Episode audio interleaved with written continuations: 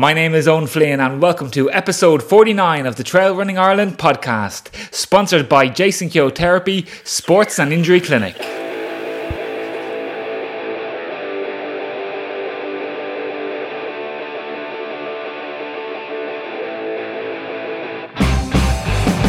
After four Kenyans took to the start line at Zegama, one of the most famous trail running races in the world a few weeks back, we chat with head coach at Running Coach Ireland, Rene Borg, about whether the East Africans are about to dominate the mountains just like they have done on the roads. And we also chat with Jennifer Elvin, winner of five out of six races on the Imra calendar this year, and about to head off with Team Ireland to the European Championships in La Palma.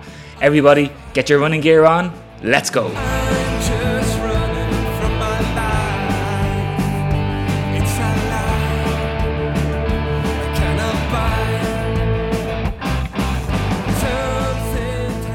Hey everybody, welcome to the show. And when we have Irish teams about to head off the big international championships, it's a real sign that the summer racing season is here. And I hope your racing is going well, guys. I hope you're enjoying your training and that everything is on track for whatever those race targets are for you over the coming weeks and months.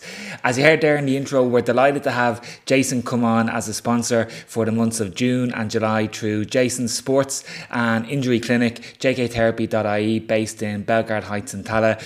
Jason is a very experienced and successful mountain runner himself, so with his experience on the mountains and his qualifications in neuromuscular therapy, who better to help you get back to fitness if an injury does pop up in the racing season over the summertime? So if you do have any little niggles, guys, look up Jason on his social media, online at j k therapy dot i e, if you think you might need a help with any niggle or injury that does pop up. On the racing front, lots of racing again on the Imra racing calendar. They are Are keeping their racing going week in, week out, nearly every Wednesday, every weekend. There's been four races since our last podcast, so I might just call it the winners of the last two, where Derek Cramond and Ali Armstrong took the wins in Brocca. Ali was actually fifth overall, and great to see Ali racing again. As my sources tell me, Ali is a former Irish international cross-country runner and also ran for the juniors internationally on the mountains too. So with that pedigree and some fine pedigree on the track, I believe as well, no no surprise to see Ali doing so well in Brocca. In Cork at Kilworth Woods, Martin Cooney and Sarah Whelan were the winners there, and there was lots more exciting racing going on in Carrauntoohil, in Devil's Glen as well. So do check out Inver dot i e to get the full update on all those races there on their fantastic results page. Before we call in Rene, a big thank you to all of our Patreons who are with us, guys, and you guys play a big role in helping to grow the sport of trail running in Ireland as well, because you guys are here with us every month. You keep us inspired to keep on producing good quality shows for you week in, week out. And if you're not a Patreon yet, if you would like to become part of our small community here, we'd be very grateful if you could pop over to our Trail Running Ireland Patreon page, where for three euros a month you can become part of our of our team that helps produce the, the show.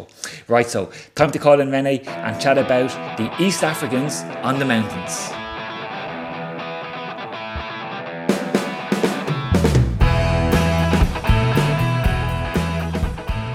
Rene Borg from running coach dot i e. Rene, good to have you on board again, and we've got an interesting topic today. Yes, we do. You wanted to uh, talk about Kenyans, I think. I, I did, Rene, and I'll tell you why, because the a group of four Kenyans caused a bit of a stir in Spain about three weeks ago, where four of them rocked up to Zegama.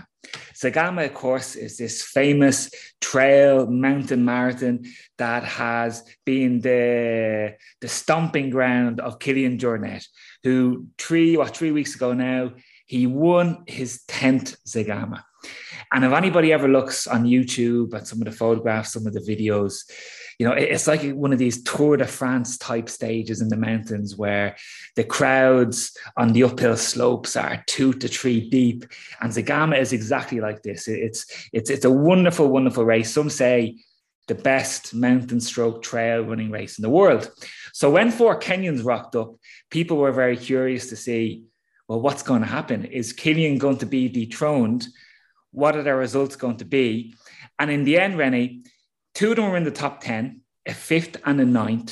There was one twelfth and there was one D N F, which I think is actually a fairly, a fairly good reflection maybe of where East African runners might be in the trail running world at the moment, that if they do come, for the moment anyway, yes, they'll have very good results, but they mightn't knock a lot of the top American, European guys off their perch just yet. And they're more than likely going to have twenty-five percent in Zegama, but more than likely going to have quite a high dropout rate if all of a sudden we do see Kenyans coming to the trail running world. So I thought it'd be a great chat to have. Um, I've got a couple of points here. I know you've got a couple of good points there. So let's have an interesting chat about it. So what do you think you're, yourself, Rene? I know you love to read up about the Kenyans from a training and coaching point of view. Well, what do you think? Are the, are the Kenyans, are the East Africans, are they about to dominate the mountains? Well, it's it's it brings back some great memories to have that discussion, because we had it um, just very informally back in two thousand ten at the Snowdon race. Owen, I was there with the Irish team. I was racing myself, and I think I might have been team manager that year. Um, and the year before, the, the very first Commonwealth Mountain and Ultra Distance Running Championship was held in Keswick. If some people know, it's right in the heart of the Lake District in the U K. And there was quite the same, a similar stir that time, uh, because Wilson Chimweno was a Kenyan runner, um, because obviously Kenya is part of the Commonwealth, as most people will know. Uh, he really upset the apple cart uh, by first beating Jonathan Wyatt in the uphill only race, and they, who, and he was reigning world champion at the time. Um, and then he achieved the double by also winning the up and down race. And, you know, that was uh, Wilson Chimweno's first ever mountain championship. So what happened is Innovate were very quick to um, give him a big sponsorship package. I don't know the size of it or anything, but uh, he he was then brought back after quite a, a bit of visa struggles the next year to go to the Snowdon International race where we were. And all the talk in Clanbarris um, was, will he beat Kenny Stewart's long-standing record of, I think it's sixty-two minutes. So just try and imagine the Snowdon race is just under ten miles, one thousand meters up and down, and Kenny Stewart ran that in sixty-two minutes, you know, and, and really no one has gotten near that in the last few decades. You know, they've gotten within maybe three or four minutes. So they thought, we bring this, you know, amazing African who blew the gates open in two thousand nine, we'll bring him in and he'll do it. Um, but it turned out to be quite a depressing day for him. Um, he was, I believe, fifth at the top, fourth or fifth. It was a very misty day, so he, I think he overshot the cairn a bit. Um, you know, it's not easy to do in Snowdon if anyone's been there, because it's quite sizable. Uh, and I think he had gone a few hundred meters the wrong direction before someone managed to turn him back, you know, and I think he ended up finishing in fifth position or something, with the Brits and the Scots taking um, all, all of the important positions, you know. So that was the first kind of personal side I got of, of an, an African dawn over the mountains. Um, and it didn't turn out so well. And, and I know you saw, there was a bit of a second dawning, I believe, with a bunch of Ugandans. There was, Rene, and what I've seen myself personally over the years at the World Mountain Running Championships, when we've been there with the Irish teams, that you do strangely see these unique teams from Uganda come along, especially more so in the men's race. Um, and when they do come, they tend to dominate. If we go back to the World Championships, the Mountain Running World Championships in two thousand nineteen, first, second, and third, Ugandan. And I think then fourth, fifth, and sixth were the, the, the more typical mountain running countries, like U S A and fourth. I think Norway were fifth that year, and a runner from Team G B was sixth. And then the Italians after that. But it was very much Uganda one, two, and three. And it was the same in two thousand eighteen. And in the girls' race, I think there was actually, there was a couple of Kenyans in the podium positions. So when they do come to the World Mountain Running Championships, they do actually dominate. But that must be because somebody, certainly in the Ugandan Athletics Federation, has spotted an opportunity, and whether it's a financial one or whether it's an athletics one, I suppose we just won't know which one it is, that there's a potential world title there for their athletes. And now, they didn't actually go, funnily enough, to Argentina. Actually, Andorra was two thousand eighteen, and they didn't go to Argentina in two thousand nineteen, I presume because of just the, the travel involved. But when it's in Europe, they do tend to appear. And I suppose then in the more open trail running world outside of the World Championships on some of the circuits like U T M B, the Golden Trail Series. They haven't really come yet, Rene. And I just think, for the moment anyway, it's a cultural thing. Because there's a culture of producing road marathon runners, road champions. Um, and uh, let's be honest, there's a much bigger financial incentive for Kenyan, Ethiopian, East African runners to do well in half marathons and road marathons in terms of appearance fees and then the prize funds as well. And like just to give to give us an example, Rene, I looked it up there earlier on today. The prize money for U T M B, arguably the biggest trail running race in the world, in twenty twenty-one, the podium was two thousand euros, fifteen hundred and one thousand for first, second and third. Now, if we look at our own Dublin Marathon, the podium is twelve thousand, seven thousand five hundred and six thousand.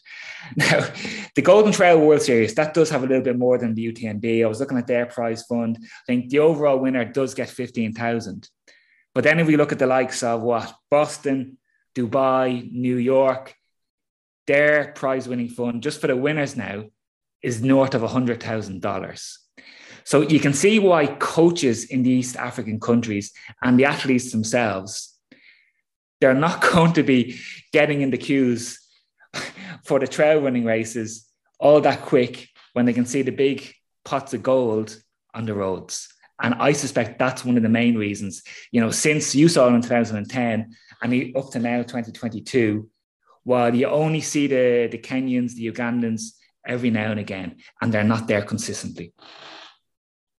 Yes, and I think it's, you know, I'm not an expert on kind of the Kenyan management system, you know, how they get into Europe, but I've read enough books that I can see it's not that easy to get out of Kenya. You know, they, because first of all, there's so many runners there who would be easily capable of dominating, you know, races just below the very best, but who are very much second and third tier in Kenya. Um, so they, for them, it's extremely hard to get together both the logistics, the contacts, and the money to even travel to Europe. You know, that that's a huge part for them, is to just try and there's nearly kind of like a pyramid. You know, you you you basically they first of all they look at it as a career, as we know, rather than, you know, in the West where we still kind of cling to our um, that sport is for gentlemen. You know, so it starts from a pursuit of some personal satisfaction, you could say, and then if you do happen to have a great gift, as a few have, um, you might decide that it will be your lifestyle, you know, and you'll be professional, semi-professional. But in the West, the financial incentive is very poor, because obviously you have the African competition, but also it, generally in the West, you can, you can, you know, the money you can make on a race will not fundamentally change your life uh, forever. You still have to set yourself up, you know, with some kind of career, business, employment afterwards. And so, and, and while you are a professional, as anyone who's read about Western professionals, you're basically slumming it. You know, you're very much living a minimalist uh, kind of surfer lifestyle if you're lucky. Um, always nervous whether you will be kicked off uh, the team you're on, you know, the sponsorship team you're on, because you don't make the cut, too many injuries, things like that. Whereas the Kenyans see it um, as a golden ticket, and some of them are willing to basically leave um, their families if they show any bit of running talent, which many of them do, you know, first of all, because they have the right environment. As we know, it's, you know, the perfect environment for human biology is the Rift Valley. And that's where we came from. So the first box is ticked. They've got altitude. That's the second box that's ticked. They've got a tough physical lifestyle where people have to learn to endure hardship and pain and hard work, and not living on excess food and water and everything else, to value simplicity. Um, so all of that is in place by the time the ones who show a bit of talent decide, I think my best way to create a better life for my family, my village, myself, is to go to Eton or one of these other places, join a running group, show enough promise through my hard work and single-minded dedication that I will be allowed to stay there. Um, they then form into these nearly monastic camps, and you've probably read a lot about them as well, Owen, and a lot of Western athletes will pay good money often to go to them, you know, and replicate it, this very Spartan lifestyle, um, where if they are good enough and if they can keep just enough money coming in through race fees or, you know, generous sponsorships that they can pick up because someone from the West, you know, some agent, some manager, some coach sees, I believe that guy, you know, he, he might make it. He might earn some money for me and my agency. And in return, of course, he will get a lot of race fees as well. That's what they're hoping for. So you can imagine in a pyramid like that, with so much talent, with such a, so few who can rise to the top, if you can make it through that selection process, and then you can get one of the few tickets to a race in Europe, you are going to be a very good, competitive, strong athlete that's going to be very, very hard to beat. Also, because in the race, you know that if that guy on your right-hand side, maybe from Ireland or from the U S, if he passes you in the last few hundred meters, that might be no meal check for the next few months. Or that might be the end of the dream. Imagine running with that sort of incentive. Um, Absolutely. And which race are you going to choose? Are you going to choose the two-hour road marathon or maybe the twenty-four-hour trail race, yeah. where the two-hour road marathon could have ten times the prize fund? And just, you know, as we're talking about the, the training infrastructures in East Africa, Kenya, in, in this case, for example, um, like they've been developed over the last thirty years or so for sixty-minute half-marathon performances and as close as possible to two hours on the road. Now, those type of infrastructures and training sessions and coaches that they have are very, very different to preparing for a U T M B or any of the ultra trail running races that are out there. I mean, what are the typical long runs for the Kenyans? Two, two and a half hours max at a push. Maybe they might go out to three, where to prepare for these big um, U T M B style races, you're going to be running through the night. Rene, I don't know about you, but any of the books that I read about the East Africans, none of them are running through the night preparing for races. Um, they're going to have to work on nutrition, taking on hydration, taking on food, gels, which is a massive cultural shift from where they are now. So if, yeah, if we are going to see Africans coming to the trail running world, um, you know, it, that could take years and years to put that infrastructure and cultural change in place. Yeah, I think both the, the Kenyans and the Ethiopians would, if the incentive was right, they would probably adapt quite quickly um, because they, they obviously have altitude, they have access to vertical, you know, and they do use it, but not in, in a trail-specific way yet, as you mentioned there. Uh, they they run mostly off-road, you know, and they believe strongly that that's a good thing. You know, so that's great for our readers to hear. Um, although it's it's generally for the Kenyans, it's these red uh, dirt paths, you know, which is just kind of like soft roads.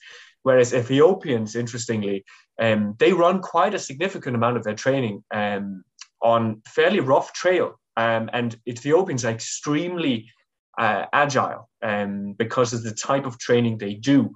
So you would imagine that if the incentive was right and one or two coaches came down there and said, look, we're going to create, let's say, a U T M B target, a training group, and we're going to start to restructure your training, they would very quickly have be able to take those skills and transfer them. But that's kind of a big if. And what it would actually mirror on is if you, I remember reading years ago this book about Bekele, you know, one of the first Africans to take the stage when he won the Rome Marathon in bare feet. I think it was in nineteen sixty. Mm-hmm. And his history is fascinating and tragic, so anyone should really read it. But um, they got inspired and coached and trained by a coach who came from Finland. And if you remember, on Finland, along with New Zealand, obviously in Australia earlier, they were real powerhouses of athletics back then. And most of the knowledge of how to do things, they resided in those countries at the time. So that it took that knowledge transfer. Like they had to get this coach with a specific know-how down and spend time on the ground, changing the mindset and the habits and the routines of these runners. So, you know, if there's a trail running coach out there who is looking to, you know, repatriate to Africa, and um, maybe it's not me, by the way, that there might be, uh, there might be a project. Um, but I, I would say the, the main thing is to that if there was money on the line that was sufficient and if the logistics could be sorted. So let's say the Golden Trail Series, if they could help these athletes sort out the visa process, because that's a huge impediment, they could create kind of a regular funnel But I imagine a lot of Western trail race organizers, and I could be totally wrong on this, are looking at that and saying, is that really what we want? Because one of the things that's attractive, I, I believe, in trail racing is that we still have very a lot of surprise element about what nationality is going to win each race.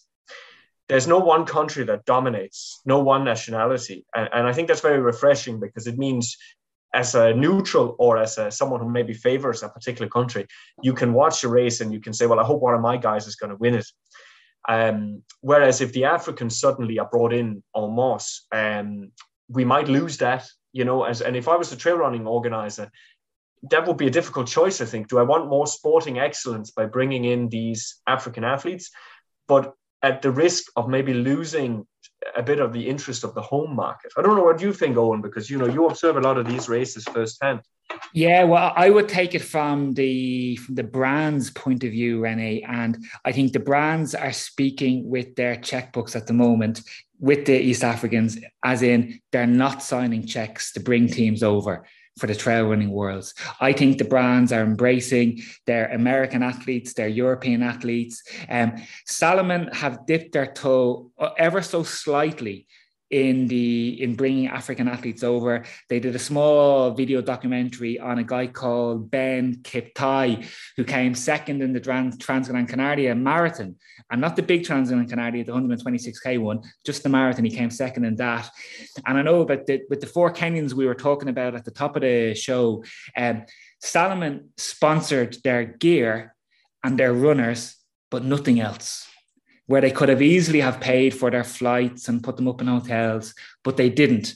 If you look at the likes of Hoka, who are investing so much in the trail running world at the moment, the new sponsors of U T M B, um, they have a great big book of athletes as well, but they're not taking any Africans at the moment. So in terms of race organizers, brands, I think they're happy with the status quo as is, and they don't necessarily want, you know, six or seven Kenyans, six or seven um, Ethiopians, all in the same strip, like we see on the track, coming in the top five positions. And people maybe not being able to connect like they are connecting with a lot of the European runners at the moment. Um, and maybe there's one, one final observation for me, Rene, on is that if you look at the physical attributes of some of the top, say, European runners, the likes of Pau Capel, Pablo Villa, who won the Transgrancanaria and won the T D S and U T M B, they're all small, small, short, stocky guys, very different to the tall, lanky Kenyans with their very thin leg muscles. So you would wonder as well, with that type of muscular structure of the Kenyans, I know the Ethiopians traditionally are a bit smaller and stronger, but the tall Kenyans, how they can handle descending on tricky descents for four or five hours over the course of an ultra, um, as opposed to the strong, bulky Spaniards, French, who are so successful at the moment? Yeah, I think that's an interesting question. Uh, they're obviously quite, you know, strong and elastic, um, but that doesn't mean that it would necessarily transfer to the type of strength we see in the very long trail races. I'd say it'd be less of a problem in the shorter ones. Um, you also wonder, because Kenya, obviously, when it was first colonized um, by the British and they introduced athletics to the kind of the local tribesmen, running was not the first pick. They were actually very, very good at quite a lot of other, uh, you know, feats of athleticism, throwing, as you can imagine. Uh, and not because I want to reinforce cultural stereotypes, but, you know, the Maasai warriors, obviously, uh, they had great use for throwing regularly, right? Because the spear was the hunting weapon of choice. Um, so you, they, they were quite multifaceted. So you, I, you do, we only see one type of Kenyan, you know, and, and certain tribes dominate uh, in the running, but there's many, many tribes there. So maybe they have um, different types of athletes, you know, that's kind of a, that are an untapped resource for them. Um, but yeah, I would tend to agree. And I think we see it as well with the, the way the Caucasian runners and the non-African runners have managed to kind of edge their way back in the eight hundred meters and the fifteen hundred meters the last decade. You know, Ingebrigtsen's, obviously, we're all looking at them, but it's been so many, like Matt Centrovitz, um, the, the guy, um, Nick Willis, you know, from New Zealand. They have been able to beat the Africans over that distance. And generally, as, as you know, I think, Owen, from your own experience, uh, to be a good middle distance runner, you need to be slightly bigger and more powerful. Mm-hmm. And you can be very successful. Now, obviously, they had the very, very best, like Kip Cater and what was uh, Uh, his name escapes me now, who ran the one forty-one uh, eleven. What was his name? Rudisha. Um, Rudisha, yeah. Yeah, so they, we know, but he's also quite large and powerful. Right, for I was going to say that to you, Amy. He would be, he wouldn't be your atypical Kenyan. He's got big, broad shoulders, big, strong legs, hence why he's an eight hundred meter winner. And he's actually Maasai. He is not Kalenjin. So that's okay. There you that go. Might be that's an interesting thing. So yeah, I think that could, you know, if we want to use the word, protect our uh, very selfish interests here in Europe and, and America in terms of keeping ourselves successful. Um, but the main protection probably is that it would take quite a long time, I think, for trail running to reach the amount of fees that are necessary. Yeah. Um, but there's a lot we can learn, and we didn't get into it today, but, you know, I, th- I think we were discussing it before this call on really most of the things we've talked about on all of the various podcasts. Part of the reasons the Kenyans are so successful is that the lifestyle they have and the incentives they have and the environment they have allow them to do all those best practices to nearly perfection daily. Uh, and, and that's the secret. You know, it's not one secret. It's the fact they can put all these things together. And, you know, and, and just really, if you live like an athlete, and you can live like an athlete, you'll perform like an athlete. I think that is as simple as that.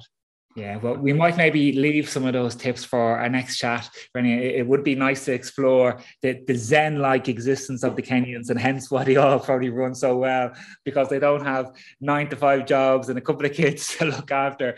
Wouldn't that be nice to be to be living like a Kenyan? And sure, listen, we'll, we'll keep an eye out for any African results in, in the big trail running races over the summertime. I don't think we'll see many, Rene, in La Palma in the European Championships in about, what, three weeks' time now, unless they've been nationalized by some of the countries out there that have a bit of a history of doing things like that. But I don't think we'll see any Africans in La Palma in two weeks' time. And sure, we'll be talking before that. If not, we might even maybe record an episode um, around the start line, finish line area of the European Championships, where the two of us are going to be working in. Yeah, that would. I think. I think we should. I think we should do that, Owen. Sorry to cut across today. Yeah, I think we should do, that's a great idea. If we can find the time, uh, doing a little bit of a live show with a whole atmosphere, and hopefully we'll have some good Irish results to talk about as well. Yeah. Um, you know, and if our voices are still functional, I suppose that's, the, we better do it early in the championship. We better get in training, Rene. Cool. But it's Rene, th- thanks a million for that. And sure, we'll talk to you, if not before La Palma, we'll be seeing each other there. And as you said, we might do a live broadcast from there. That would be super. All right, see you later, Owen.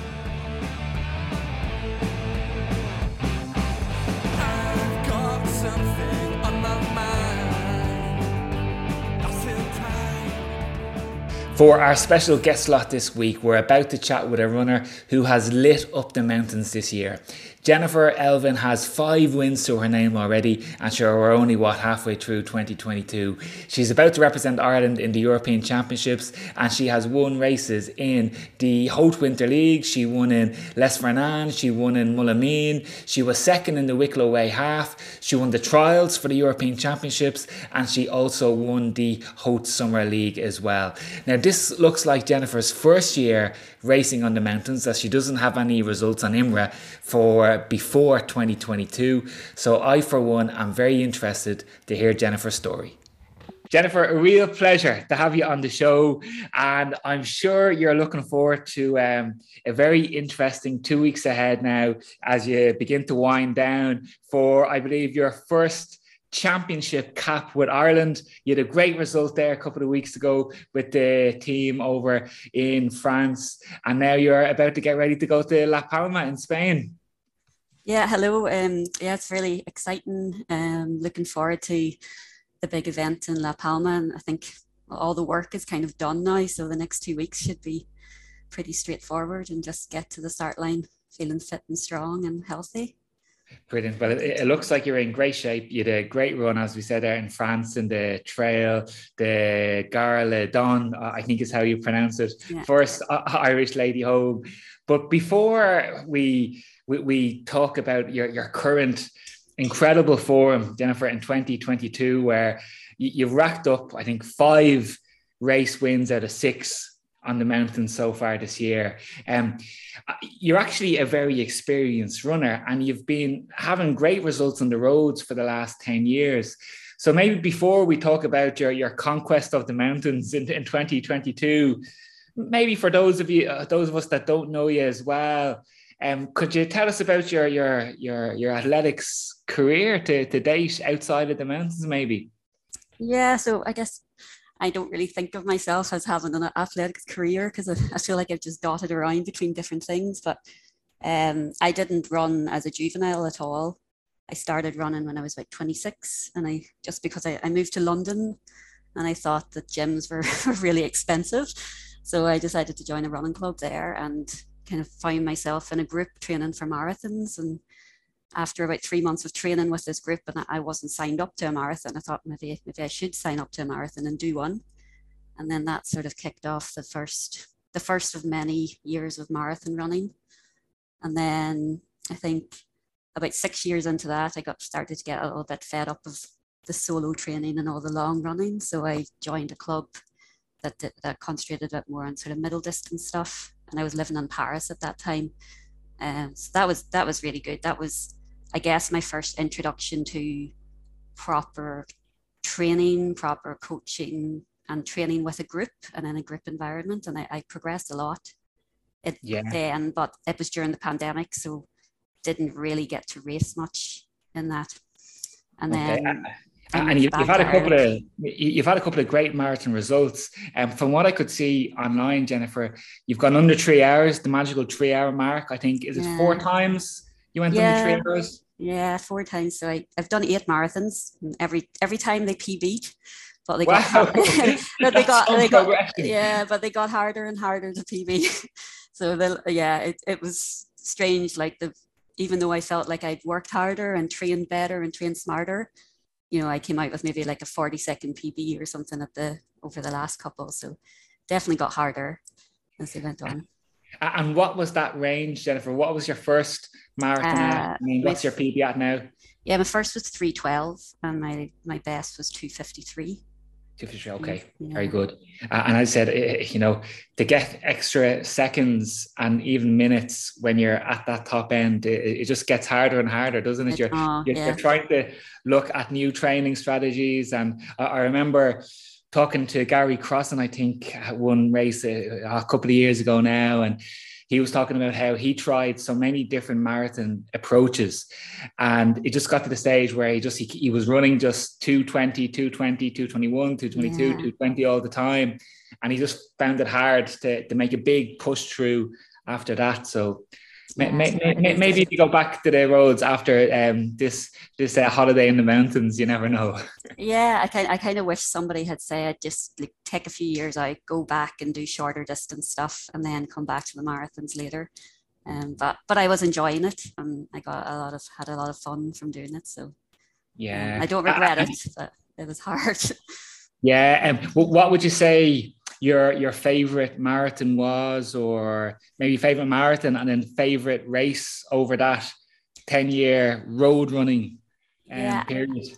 I, I did London Marathon. I think it was three times and I, I loved London Marathon. Um, I think partly because a lot of my non-running friends were there to to support and my parents were across, and it's just such a such a brilliant atmosphere. And I think the year that I ran two fifty-nine, like I knew I knew I was going to do it. I, I knew from like, well, at sort of a twenty mile mark, I knew that it was on and I was going to do two fifty-nine. So that was a really nice feeling to finish it yeah. strong and and under control and comfortable. Um, so I think, yeah, I think that's that's really one really hard to beat in terms of the marathons. Yeah, and maybe outside of the marathons, is there any race that stands out? I think you've got down to thirty-six minutes and ten K. Yeah, that was twenty and a half. Yeah, the thirty-six and ten K was a big one for me because that was a distance that I always kind of struggled with. I was always marathon training when I did those sort of races, and finally I kind of felt like I'd had a little bit of a breakthrough, but I, I had been training um, on the shorter stuff for about a year before that. And we, a group of us went just at the end of twenty twenty to Madrid. So everywhere was locked down, but we managed to get to Madrid and do this New, yeah. New Year's Eve race. And yeah, yeah that, that was really, that was really good. That was really memorable, partly because it was twenty twenty and also because it was, uh, it was, it did feel like a bit of a breakthrough on the shorter stuff.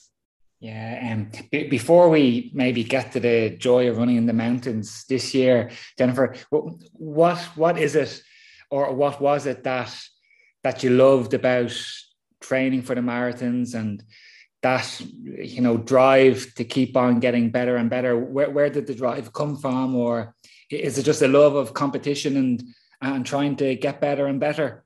Yeah, I, th- I think there's definitely, like, you get hooked after your first marathon. You either, I think you either get hooked on it or you say never again. And I definitely was hooked. And I, I actually, I loved the training process. So, you know, I always got to the start of a marathon race, and no matter what way the marathon went, I, I, you know, I'd loved the process. I'd loved the training for it. Um, so I think, and I think that's, you need to, because it, it takes a huge amount out of your, out of your life, out of your day to, to marathon train at that sort of level. So, um, yeah, I don't, and it was a competition with yourself. It didn't really matter what was going on around you and what other people were, were running. It was, it was just about competing with yourself. Yeah.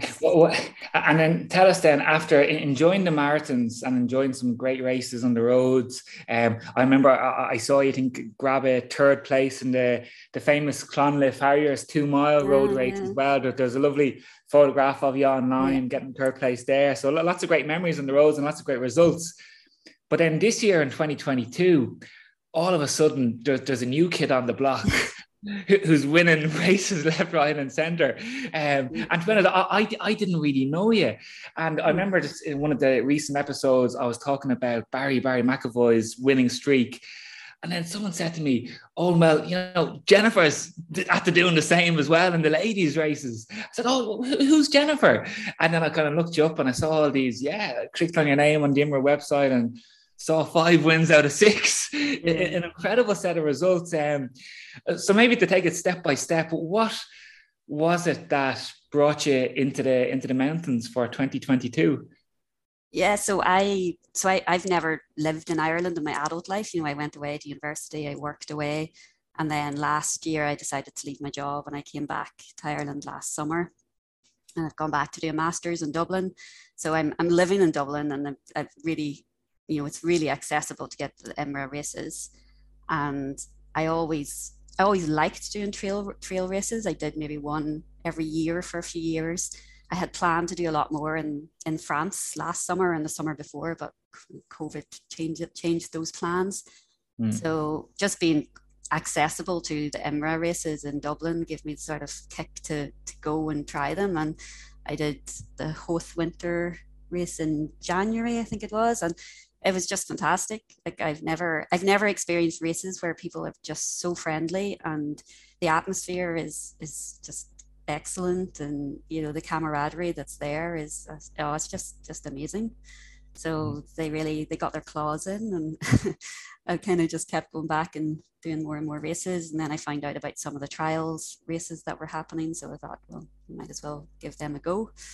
Yeah. Uh, so so so far, yes, it's, it's all worked out really well, and I'm pretty pretty happy with the decision to, to to move across and do some more of the mountain races this year. Sure. Have you found um you've had to change your training approach over the last six months to to be able to race on the mountains? Um, I'm sure you had this incredible strong aerobic base from your marathon training. The speed is there as well, and I think, as we know, on the mountains all the top runners have very good speed as well. So you had those two things. Did you find the the technical aspects of mountain running harder in any way? Yeah, like I, I I've tried to keep the speed in as much as I can. Um, the technical, like I, like I'm an okay descender, but I'm definitely not the best of, of descender. Like I'm a much better uphill runner. Um, so I, so the, I am practicing that a bit more, I suppose. Um, I do kind of change my, my long runs are no longer just on most weeks. They're not generally just flat, slow runs. Like I'll try and do them in the mountains or in the hills, and try and sort of do some more technical terrain just so that I can get more, um, comfortable with it. Uh, but that's, that's really the big change. And then I've, I, I don't have a running coach, so I've kind of just figured it out for myself, and that's been quite good to be flexible about it. And yeah. But I do have a strength and conditioning coach, so he's added in quite a lot of stuff that probably helps a bit more with the uphill stuff particularly, um, and some more stabilization stuff for for for downhill as well. So yeah, I, you know, there's there's wee wee adaptations, but not nothing too major that's changed really.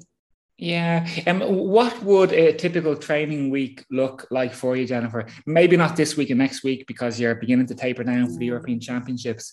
But say if we go back maybe two or three weeks ago, when you're, yeah, when you're really in kind of the training block to get ready for La Palma, yeah. um, what would a seven day period look like for you?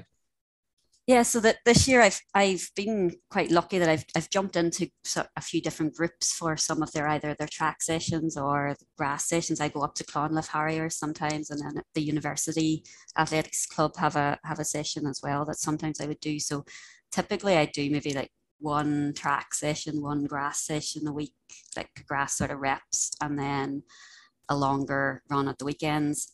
And my easy days are really easy. I do quite a lot of double days, maybe a morning and an evening run, but it's all really, really low heart rate. Yeah, I'm, I'm sure people look at my Strava and think, like, why is she running so slow? But yeah, it, it seems to kind of work for me. So, and when you say really low, what what's really low for you, Jennifer? Like, like what's your zone one type zone for those easy runs? Um, so those like those easy runs, I'm running sort of between one twenty-five and one thirty, and I'm trying to keep it under one thirty. Yeah, um, well, it's it's great to hear, because I think it's such a common mistake, isn't it, that so many people end up running, you know, three or four or five times a week, yeah, up in their middle zone three, up in the one fifties and in the one sixties. And, and it's very hard to have the self-control and the patience. Yeah. And I think, so I think it's okay to be in one twenties and low one thirties. Yeah, I think looking back, like that's, that was my downfall for the marathon training. Um, and I didn't know at the time, like I, I was doing, you know, every, every run was, was too quick, really. Well, even if it was an easy run. Um, wow. And yeah. I, and that caught up with me after after a few years. That caught up with me for sure. Yeah, and then say those uh, track sessions on the flat. And I think this is very interesting that you're still doing those flat yeah. speed sessions, even though you know you're racing along in the mountains. Yeah. Are they two hundreds, four hundreds, one Ks? Or uh, it's a bit of a, it's a bit of a mix. Of like it, it just depends on the week. And I don't, because I'm. I'm kind of jumping into sessions with other people quite a lot of time. I kind of just go with what they're doing, and and you know, I'm not running track sessions at the speed I was running maybe a year or two ago. And if I try to compare them, I get really disappointed because, but but then I was training for track. You know, I was training with a middle distance group, so I can't be expecting to run those sorts of times. Um, but yeah, there's a really real mix between sort of eight hundreds, one K. Not not that often that I'm doing two hundreds or, or really short stuff, but maybe now coming up to a race, I would do some sharper stuff. Sure. And then is there a specific mountain hill session that you would do maybe at the weekends? Um, no, not really. I kind of have certain routes that I try to do. And over the last sort of six weeks or so, I've tried to do a few routes that are kind of replicating what I'm going to do in La Palma. So get sort of longer sustained uphill and downhill, and uh, try to try to just get used to that sort of sustained effort. So yeah, that's uh, that's kind of what I've been doing over the last maybe six weeks or so. Yeah. What was it? You mentioned you mentioned La Palma, and uh, talk to us about how you how you feel going over to to represent Ireland. And um, you had your first experience, and it was a very successful first experience in, in the trail, the Garladon, in the in the um, Celtic International, the Celtic International. Yeah. Um, you, the team got the gold medal. Yourself and Sophie Daly and Sarah Brady. Um, it was a great performance from you. It's going to be harder over in La Palma. Oh, oh no. But, yeah. But what are your maybe expectations and thoughts about the, the European Championships? Uh, like I'm really, I'm really excited to go. Um, I think more than anything, I'm, I'm, I'm really interested to see, you know, where I stack up against some really good competition, because I've, I've not, I've not ran against any of these girls before. Um, so you know, in terms of expectation of placings or something, I, I have no idea at all. But I want to go and ha- and give it a good. give it my best effort, and you know, run smart and be competitive. And if I can feel like I finish and have been competitive and and and ran it well, then then I'll be pretty happy. But I just have no idea placings or where I should be in amongst it or not, you know. Yeah. Um, okay. Um, who, who else is on the eighteen K team with you, Jennifer? Do you know? Yeah. So I think it, I think it's Roisin Howley, um, Edel Monaghan, and then I think Sarah McCormick as well is doing. Okay, well, yeah, you're, you're in, so it's, you're I think we have a good company. team. Yeah, yeah, it's a good, strong team. Very, yeah. very good, strong team. And um, well, listen, we, we wish you all the very best in La Palma. And I suppose maybe post La Palma, Jennifer, what what are your thoughts on the future? I know that that's a big race that you have to do first, and I'm sure you're not thinking much beyond that. But can you see yourself staying on the hills and the mountains for a couple of years, especially if you're winning everything? or or would you like to go back to the marathon and maybe go for a sub two fifty and, you know, yeah, run, I, run some championship races with, with Finn Valley? I know you're you're a proud member of Finn Valley, I'm sure, too. Yeah, I, I don't really know what I'll end up doing. I think um, I have to kind of be realistic about what my lifestyle can be. You, I, I'll finish the master's now in September, and then I'll be looking for a job and moving somewhere. So I don't know where I'll end up. And if it's somewhere that allows me to run in the mountains, then yeah, for sure, that will be that will be number one choice. But if it's somewhere that doesn't really make that very accessible, then then I'll, I'll be going back to the roads and doing the mountains the odd time, but maybe concentrating yeah. on the roads. But I, had, I think I have to kind of be practical about what actually I can do, depending on where I end up living and working. Yeah, yeah. Well, I know it, it was very similar what happened to me. As the listeners know, I live over in Las Palmas in Gran Canaria. And as you'll see yourself in two weeks' time, the Canary Islands, um, it, it's a real hub of trail and mountain running. So when I first moved over here, before I was a track runner, very much a road runner. And then just when I moved over here, I had trails all around me, really. And I was able to concentrate on the mountains for, for a number of years, you know. Um, so it, it does depend where you are and at what stage of your life you are, whether you're on the roads and the mountains. Um, well, what type of work do you do, Jennifer? What are you doing your master's in? In case anybody's listening and they want to give one of Ireland's yeah. best runners a job in a month or two. Yeah, so I'm doing something that's, I guess, very topical. So I'm doing a master's in energy science at Trinity. So I I came from a background of working in the energy industry as a mechanical engineer. So now it's more into the, the science side of things and looking at particularly at renewable energies. So hopefully there will be job opportunities. There should be. I just, uh, I guess I need to decide what sort of area I want to go into uh, within it. So yeah, we'll, we'll see how that goes. Brilliant. Well, well, listen, Jennifer, th- thanks a million for talking to us today. Um, good luck to yourself and all the team in two weeks' time. And maybe just one final question if I can ask you, Jennifer. You, you've had great success on the mountains, and you, you've touched on a couple of the, the reasons maybe why. And for, for listeners that are listening in who, who would love to move up the rankings in their mountain races that they're doing and their I M R A races, is there any standout tip that you would give to people that if you had known maybe five or six years ago about running in general, what you could pass on to them? Yeah, I th- I think it's there's a lot to be said for like running your easy days really easy, but then for your hard sessions, really, really work hard in your hard sessions. I think there's there is a lot to be said for that sort of eighty twenty rule. Yeah. Um, and also as a female, I think the strength and conditioning, it makes a huge difference. Like I, I feel so much better having done about a year of really good uh, S and C work. Yeah. And I think that's, um, uh, really for that type of work, do, do you think, Jennifer, do you need to be in a gym with a qualified S and C coach for that? Or are there the type of exercises you can do at home with body weight, with tables and chairs, with whatever you might yeah. have at home? Yes. Yeah, so, so for me, I have an S and C coach and And I love it. You know, I go into the gym and I know what I need to do and I feel really confident about doing it. So, and but, but I guess that comes with the cost and there is the sort of affordability side of that. But I think if you can do it, then you get an S and C coach, do it properly, get somebody that really is interested in, in running and will give you a good program that, you know, well, you can feedback on and be really communicative with, because it, it, does make a huge difference, you know, and in terms of performance is one thing, but injury prevention is and consistency is just worth so much. Yeah, absolutely. Okay, listen, great tips, Jennifer, and it's a, a real pleasure to talk to you today. And uh, myself and Rene will be over in La Palma cheering you on for, at the start line and the finish line in two weeks' time. Great, see you there. Thank okay, you. Thanks for that, Jennifer. Take care.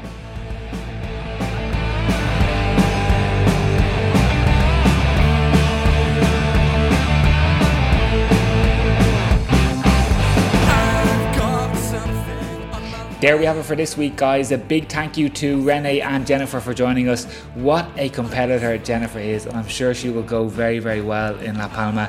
Thanks again to Jason Kehoe for sponsoring the show this month, and do give Jason a shout if you have any niggles or injury worries, and especially if you are close at all to the M fifty, as Jason's clinic is located in Belgard. Very, very handy to get to. Everybody, enjoy your training over the next while. Train smart. Everyone, get your running gear on. Let's go.